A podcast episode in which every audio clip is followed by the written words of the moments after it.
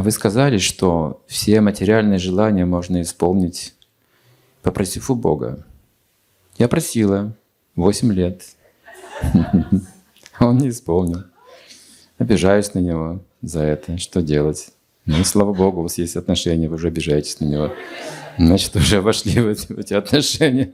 Это хорошо. Янтра, мантра, тантра. Помните? Кто-то знает об этом, да? Как исполняются желания. Вы сейчас сказали о мантре, обращении. Мантра – это звуковое обращение. То есть исполняется желание, просто обращайтесь к Богу, Он исполняет ваше желание. Это мантра называется. Она не всегда работает, знаете. Она работает, когда есть отношения. Вот я могу своей жене сказать, иди и приготовь ужин. Мантра. Просто звуковое обращение, больше ничего. И через полчаса ужин будет готов. Чудеса? Я просто сказал, иди, она, готов ужин, пожалуйста. Потому что есть отношения. А если я скажу, кому сейчас на улице выйдут тут в Адлере, иди, готовь ужин, сумасшедший, что?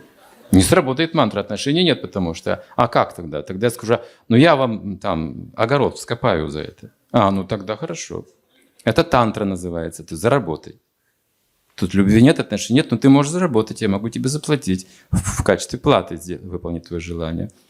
А если не работает ни то, ни другое, тогда я хочу кого-то подчинить себе, силой заставить. Янтра, машина, эксплуатация какая-то, либо механизм. Поэтому, если вы хотите у Бога просить, вы должны иметь с Ним отношения. Не так-то просто обратиться к Богу, ведь Он равно относится ко всем живым существам. Боже, Боже, Боже, дай мне здоровье, дай мне денег. И пусть все мои враги сдохнут. У него нет таких врагов, поймите, это не та молитва вообще, не, не, эта мантра не сработает. Но если вы на самом деле хотите благо принести кому-то и просите у Бога для этого разума и способности, вы получите. Я в этом не сомневаюсь. Хорошо, я переведу свой пример из жизни. Видите, я вот сейчас лекции говорю, да? А кто я такой? У меня нет высшего образования. Я в школе плохо учился. У меня были все комплексы психические, была практически болезнь. Два ребенка в школе были, которые не могли выйти к доске. Блок, страх. Я был один из них. Я не мог перенести, когда кто-то может читать мои мысли записанные.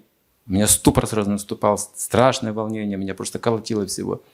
Я не мог переносить никакие дороги, меня тошнило от одной мысли о машинах, о поездах, о самолетах, понимаете? Я никогда не мог выйти на публику вот так вот откровенно говорить. Я не представлял такой жизни, это было для меня хуже смерти. А сейчас что я делаю? Самолеты, машины, поезда, лекции каждый день.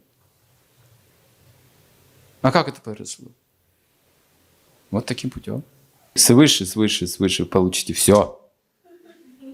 Что тут непонятного-то? Ну, мы же не можем себе даже росту на локоть прибавить, Иисус говорит, попробуйте, не получится, так? Мы же сами себе не можем дать разума какого-то или что-то еще. Откуда же мы это получаем-то?